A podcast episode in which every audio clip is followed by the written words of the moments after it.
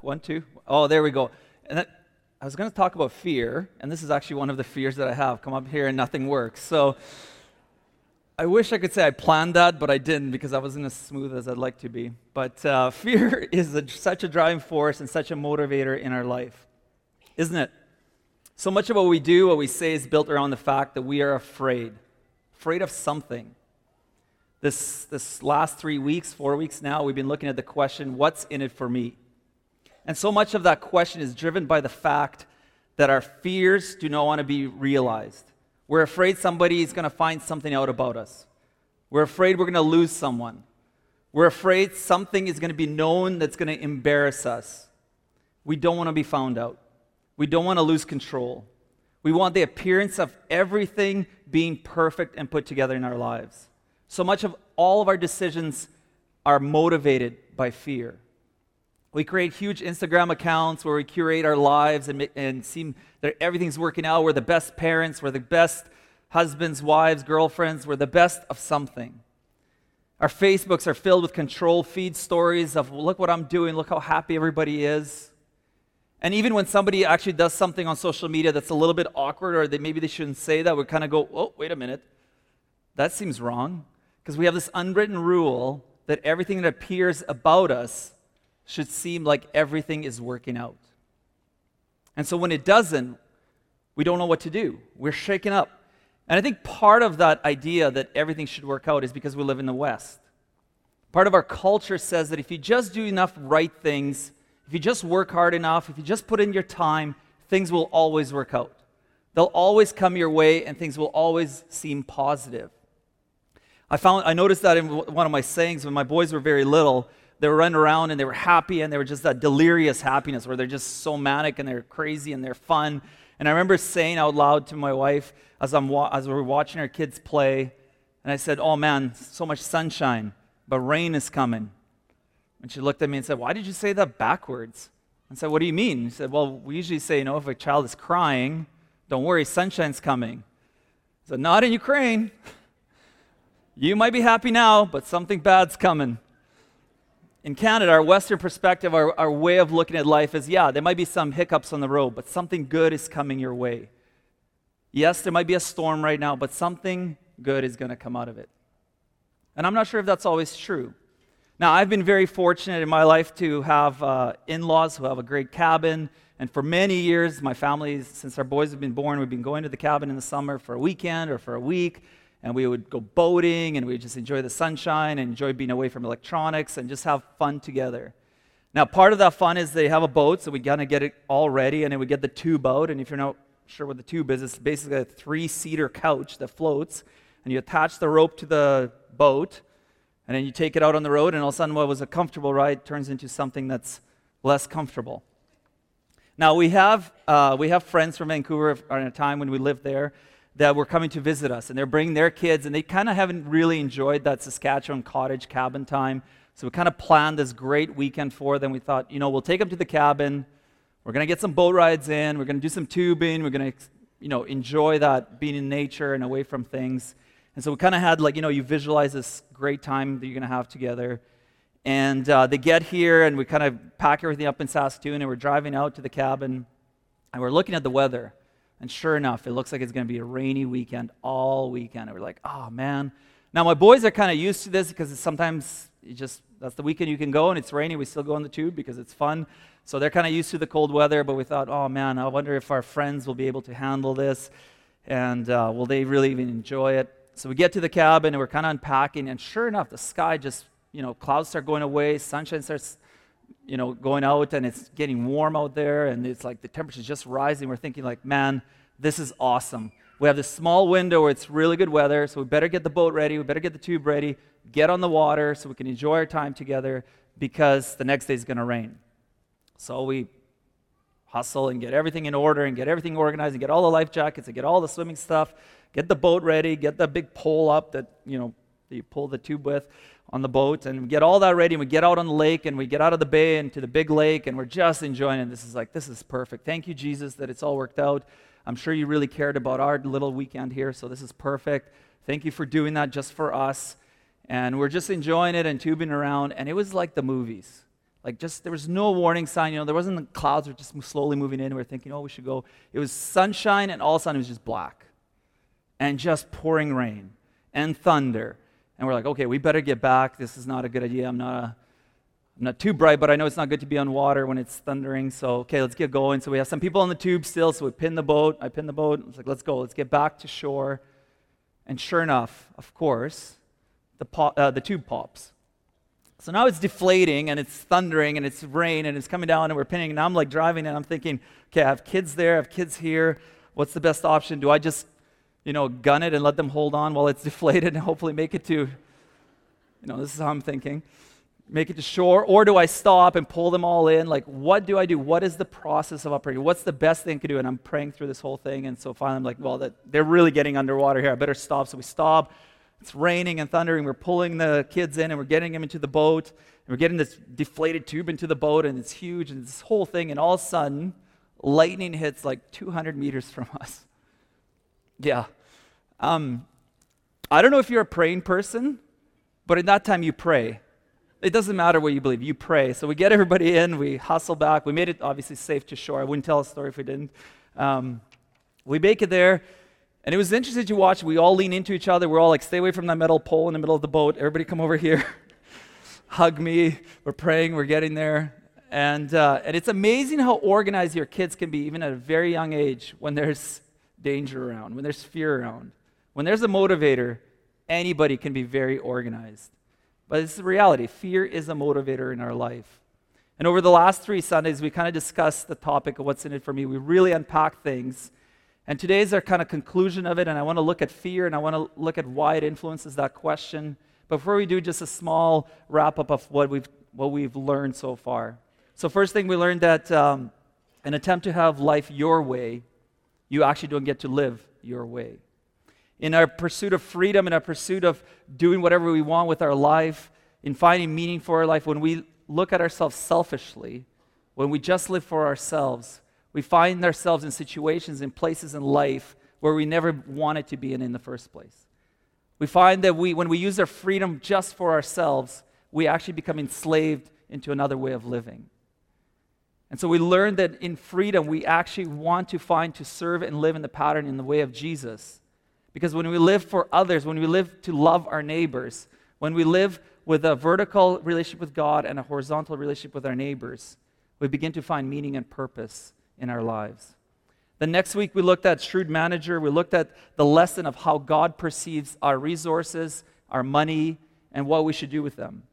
And we learned that how we use our money illustrates who our master is. We learned that uh, and unpacked that generosity is not a financial issue.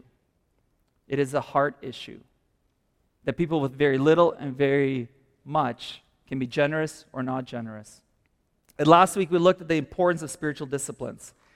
We looked at the reality why we should set our life in a pattern of following Jesus. Because the reality is, no matter how we live, whether consciously or unconsciously, we will have a rule of life. We will all live in a certain way. We all have a pattern that we run our life by. And so when we looked at Jesus' life, we found that when we set our life in his pattern, we find freedom, we find hope, and we find meaning. And we looked at and we said that training in godliness, which is the spiritual disciplines, develops the whole person. That God is not just after our spirit, He's not after just some religious action. He's actually after the whole person body, mind, and spirit. And so we unpacked how to understand our freedom, our time, our resources, and how to create healthy lifestyles. But today I want us to specifically look at how fear is a large motivator in what we do in our life. Now, what makes life fun and chaotic is disruptions that come our way. And sometimes these unpredictable disruptions can seem unfair, unreasonable, and yet other times they are very welcomed interruptions. They are welcome change of pace in our life. Things like romance, a new friend, a raise at work are great disruptions. Bring those on, those are awesome. And yet, other times, they can, disruptions can enter our life and can be incredibly painful, like a death of a loved one, a sickness, a loss of a job, a breakup in the family. These things throw us into confusion and make us feel like what's the point of it all? And life may seem to be spinning out of control. You know, it's interesting. I think about my own life. I'm, I'm 40 years old, and this is about the time that my parents had immigrated to Canada. And I think about that, how hard that must have been to uproot. You know, when you're little, it's kind of all a blur. But now to think of it as a parent with two kids, how it would be like to uproot everything, everything that you know, everything you understand, and move somewhere else, and not have the language, and not be able to do the jobs that you were trained for your whole life, to start all over. What do you do with that kind of disruption? How do we navigate these things in our lives, things we choose or things that have been thrust on us? And so I want to unpack these disruptions. And I, would call, and I want to say that these disruptions in our lives are like storms. Because storms always show up. No matter how good or how bad you've been, storms come our way. As a pastor, I've been able to see in my time that no matter what your economic status is, no matter what your religion, no matter what your gender, no matter what your age, no matter what your race, storms always show up. And ultimately, at time we least expect them. Now, a way to deal with storms, a way to deal with fear, with problems in our life is something called resilience. Resilience is something to be able to bounce back from storms and, and, through our days, through our weeks, and to live in a life knowing that disruptions may arise, but there's a hope, there's a future, there's something past these storms. In, the, in this concluding message of our series, What's in It for Me, I want us to understand that disruptions in our life could possibly make us chaotic, but there is a hope, and it comes with resilience. Now, resilience is being able to roll with the punches. This is a popular saying. It's a boxing term, which basically means to step to the side or step back. So when punches come your way, you're able to absorb them or lessen the impact of the punch on your life. And so learning to understand the storms of our life with resilience allows us to enter into purpose of life. Because no matter what our Western thinking is to say, well, things will always work out, things will always be okay, sometimes they're not. And when they're not, that's when our life is thrown into confusion. And this is really important because I think most of us are completely unprepared for the weight of storms when they show up. We all get caught off guard. We don't expect that this will go wrong for us. We end up in the boat in the middle of a storm with a sinking tube. So, building resilience and reliance in our life is crucial to understand. It'll help us to manage the small things in life, but it'll also help us to understand the big things. Now, I believe God has a lot to say about that, so we're going to look at a passage in Matthew. But just before we do, I want to give us a little bit of background. Now, Jesus has just given his famous sermon, and it starts in Matthew 5. Now, if you've never read the Bible, if you're new with us, if you've just been invited here and you're not even sure what to do with the whole Bible thing, if you're kind of interested in Jesus, I'd encourage you to read Matthew 5 to chapter 7. This is his famous sermon. This is where Jesus really lays things out and explains what he believes, explains who he is, and explains what he's calling us into. So it's a great way if you're just wondering who's Jesus. I like he seems like a great guy. I don't know much about him. Or maybe you've been a long time churchgoer, but you don't really read the Bible. I really encourage you read these two chapters, Matthew 5 to Matthew uh, 7. And so Jesus begins to teach. He has all these religious people listening to him. He has all this way of the way life is done in Israel, and he's beginning to flip things on its side, and he's beginning to bring this revolution that shocked everybody. And he basically, Jesus, what he does is he calls for people to decide between himself and the religious establishment. Now, I think if for us to hear that, we're like, yeah, no brainer. Jesus over religious establishment. This makes complete sense. What's even the conversation here? We choose this in a heartbeat. But I think we need to realize that for a Jewish person at that time to hear any of this would have been mind boggling. Because everything about who they were as Jewish people was everything to do with their relationship with God. They were so uniquely different than all the other cultures. And everything that, that was understood in their story, from the Exodus story of becoming a nation, was this idea that they had all these rules they had to follow. They had to lay these rules out, they had to party on these special festivals, they had to do all these things, and all those kind of things made them who they are. It was their identity. So when somebody show up and says, now don't do this anymore, would have been a huge disruption, would have been a huge storm in their life because it was contrary to everything they ever have known. It would have been so different and unique. Like it would have boggled people. This is why when we hear those stories, you hear people sneering at Jesus or walking away or shaking their heads, and you're like, how come these people don't get it? Because it was telling them to live their life completely different from what they have known all their life. So we're going to jump in in Matthew 7, verse 24. So Jesus has been just teaching this great sermon, and he's telling people to choose. He's drawing a dividing line, and he says this Therefore, everyone who hears these words of mine and puts them into practice is like a wise man who built his house on the rock. Jesus is saying, okay, so you've heard the way I want you to live your life. Now, if you pattern your life after my life and do what I say and do what I do, your life is going to seem like you're wise, like you're building on the rock. And I mean, people would have got this because, I mean, people are not dumb. They build houses on foundations, they don't want to build stuff on sand or anything that's, that's not lasting. We get that. We, we dig holes and build foundations make sure the frost doesn't you know, crack our foundation. Romans built roads all, all around them at that time, and Romans were good. Their, Romans, their roads still exist, so we can maybe learn some things. But people understood what Jesus was talking about. This wasn't that revolutionary. But we need to understand the context of what Jesus is talking about. Also, where he's speaking at. He's speaking at the Sea of Galilee, where there's a hard surface when the sun beat on all the sand, it became very, very hard. And people knew they need to dig down to the bedrock to build a house. But the sand seemed like a very strong foundation, very solid foundation. They had everything together. So Jesus says, The rain came down, the streams rose, and the winds blew, this is verse 25, and beat against the house, yet it did not fall because it didn't build on this sandy foundation. It dug down to the bedrock, and it had foundation on the rock. Build your houses then on the rock. Now, I don't know if you grew up in church, you might have heard this verse lots before, you know, build on the rock, not on the sand. It sounds like, yeah, that's common sense. Thanks, Jesus. That's awesome. And Jesus continues, says, But everyone who hears these words of mine and does not put them into practice is like a foolish man who built his house on the sand. The rain came down, the streams rose, and the wind blew and beat against the house, and it fell with a great crash. We need to look at this, these verses very carefully because they are, at a plain reading, at a flat level, they make complete sense.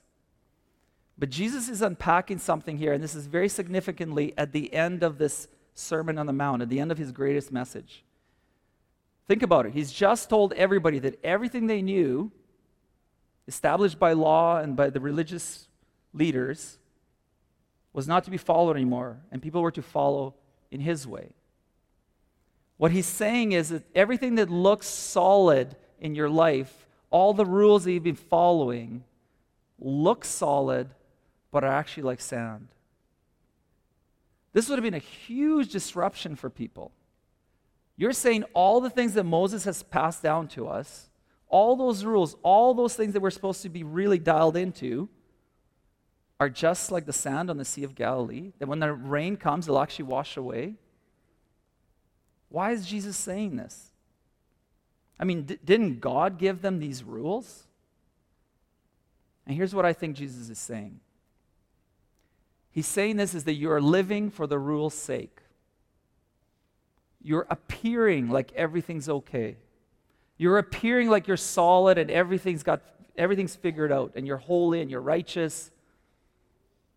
But when a real storm comes, you break because all of your life is built on a bunch of rules, but not at the heart of who God is. See, the rules were always about the heart, they were always for the person, not the person for the rules. You see what I'm saying here? The rules were always about the heart for the person, not the person for the rules. The whole unified story of the Bible that teaches about who God is from the First Testament, from the Old Testament to the New Testament, was pointing to a new humanity, a way of living, of putting into practice of who God is. It was never about just some rules and just being obedient to some things. It was always about changing who you are at the core of who you are because you know who God is. And beginning to live your life in such a way that all those around you become blessed. Become cared for. All your neighbors become loved. But instead, instead, we as people, if we have a whole bunch of rules, we'll obey them and we'll make them very black and white. And in fact, we'll even make loopholes that we can kind of do other things long as the rule is still there. So we seem solid, we seem grounded, we seem like everything is holy and put together. And Jesus is saying, You missed the point. You saw these rules, but you didn't understand them. You followed these rules, and you appeared like you're solid. But when storms of life showed up, you were shaken and broken. So choose, he says. Don't just hear these words and say, okay, I believe, now I'm a Christian. Because it's more than that.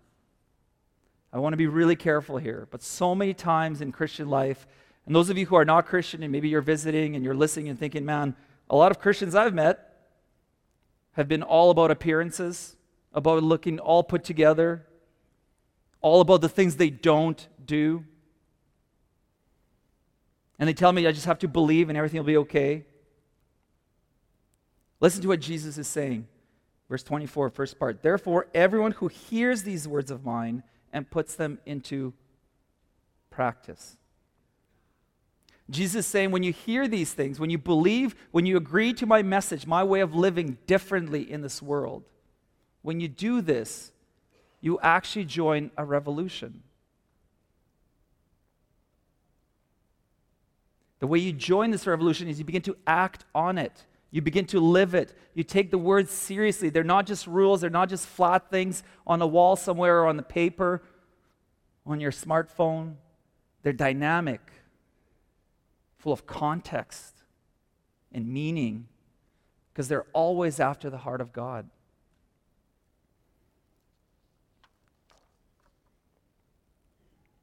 And it's not safe. So many times, uh, I hate talking about this, but so many times we, what we call action is like engaging with internet. We hit a like or hit a dislike or make a small comment, and then we go on living as if nothing actually really matters. Jesus saying this revolution is so serious that you must begin to live in this way, to put into practice, to exercise it. The Greek word here is poieo, kind of fun way to say it, poieo. And it has good meaning that it's this kind of old English word of abiding in this. You abide, which really means to make home, to live in this way, that it becomes your household. It becomes a way you live and see the world. It becomes all of who you are. So, why is this important?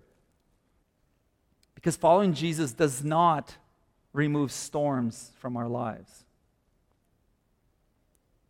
It doesn't bubble wrap you from the problems. It doesn't ex- pull you away and puts you in that nice, shiny community where you're removed from the world and you, everything could be perfect here. What following Jesus does is allows you to withstand a storm. Not because you're untouchable, not because you're safe, but because God is good. Because the way of Jesus is about the heart and about the whole person. The way of Jesus cares for all of us and invites us to care for others the way God sees and cares for other people. It invites you to have vision of other people, your neighbors, even those who don't dress like you, don't talk like you, don't look like you, as image bearers of God, as your brothers and sisters, as people who matter. The way of Jesus takes us into uncomfortable situations, into places where our fear does not want us to go into. The way of Jesus took Jesus into uncomfortable situations. And what I notice is the church is the liveliest and the most vibrant in the most persecuted places. So Jesus challenges this safe way of thinking he challenges this surfacey looking faith that looks solid and put together. And he says, Choose me instead of that. Build your house on the rock. This is the only way to survive the storms of life. This is the only way to see past the storms because they will come.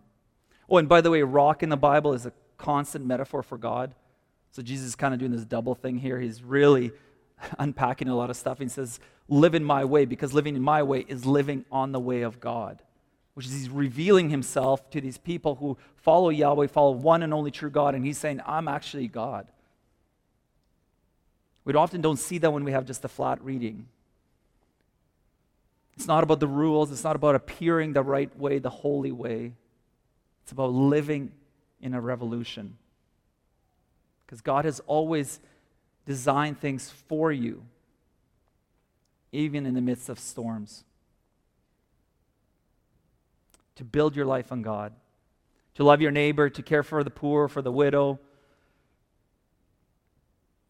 to hate injustice. That is the way of Jesus. Look, we will always be afraid of something. The fear is a motivator and organizes and gets us going about things. But Jesus steps into that fear with resilience and perspective that says, there is more to life than what you see. There is a hope for you. And I don't want to undermine anybody's storms. Some of you are in such heavy things that who am I to even talk about them? But I know Jesus suffered. So that when we're in the storms, he we have a God who says, I understand. I understand how painful and terrible this is. Now, change your life in the way that you're going to put this into action, to live out in my way, not because you'll avoid storms, but because you'll go into them head first, knowing that there's hope on the other side. Dallas Willard, he's a brilliant theologian, philosopher, writer. He put it this way it's a great quote. We don't believe something by merely saying we believe it, or even when we believe that we believe it. We believe something when we act as if it were true. You see what he's saying here? He says, How we live tells everyone what we believe. Our actions matter. How we live tells everyone what we believe. It's not what we tell people, it's not what we shout at people, it's not how we isolate ourselves and bubble wrap ourselves and talk to ourselves how great we are. That actually tells people something very different. What stepping into the way of Jesus does, it steps us into fear, steps us, forces us through our fears, into the storms, and gives us a vantage point, a perspective that God has on life. It allows us to see the world in a very unique and different way. So don't act just all religious and righteous. Care for others because that's what God does. And in your lifelong question, what's in it for me? That question begins to get answered. You will begin to find what you have always craved for. You'll find meaning in this world you will enter into the way of Jesus. Okay, very quickly, I want to read this next part out of chapter 8 in Matthew. So Jesus just talks about the storm. He says, Build your life on me, build it on the rock. Choose between me or this religious system that seems to be getting you nowhere. And then we have this, starting verse 23, chapter 8. That he got into a boat and his disciples followed him. Suddenly, a furious storm came up on the lake. So the waves swept over the boat but Jesus was sleeping. The disciples went and woke him up, saying, Lord, save us, we're going to drown. He replied, O oh, you of little faith, why are you so afraid? And he got up and rebuked the winds and the waves, and it was completely calm. And the men were amazed and asked, What kind of man is this? Even the winds and the waves obey him.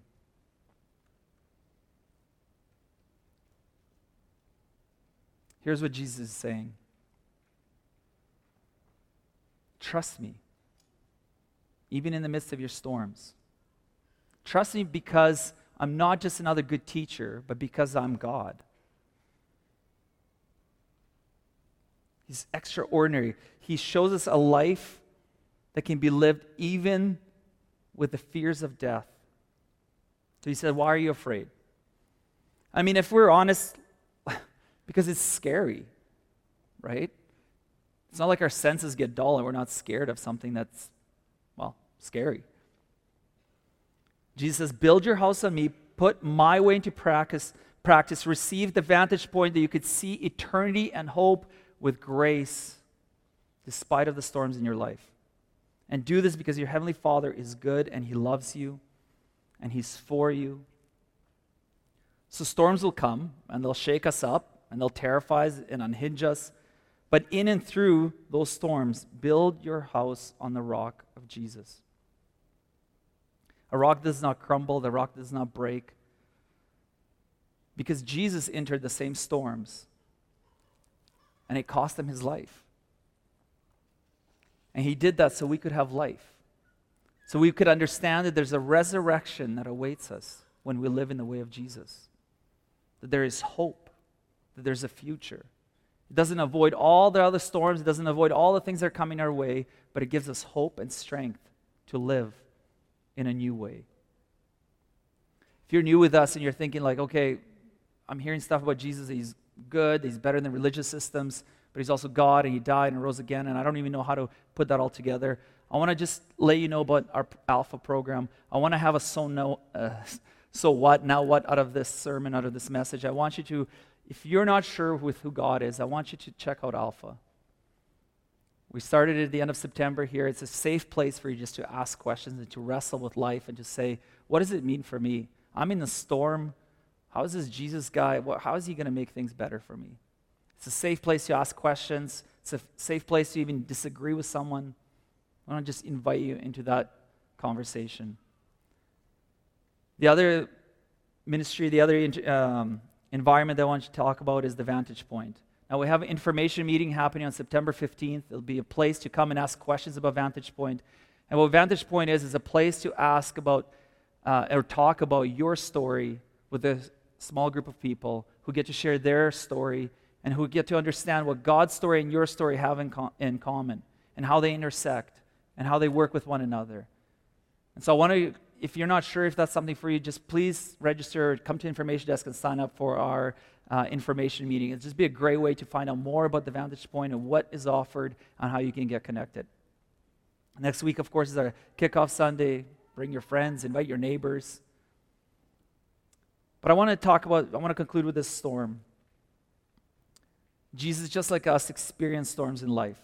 He experienced pain, betrayal, gossip, mockery, and even death. What turned the world upside down is the event that shocked everybody, including those closest to Jesus. that was the event of the resurrection. Without the resurrection, we may not have any hope in those storms. We may wonder why us? We may wonder why is life so unfair? And to be fair, it is unfair. But because of the resurrection, we have a hope that is beyond the storms. We have a hope that, that is forever and for eternity that our whole soul craves for. May you know today as you leave that you have a God who loves you so deeply that he entered the storm for you and with you.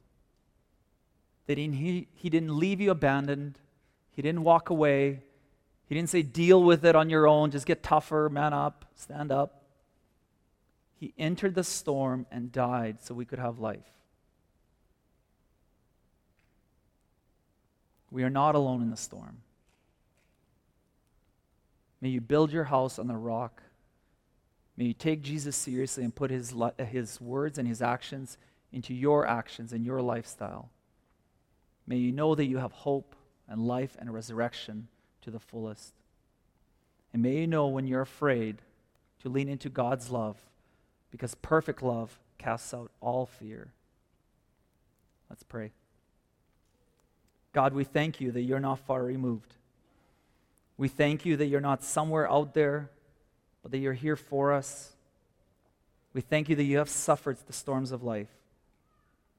And we thank you that you offer us the hope of life. And in the midst of our storms, we can lean into you and find hope because you are good. Be with us today as we go from here.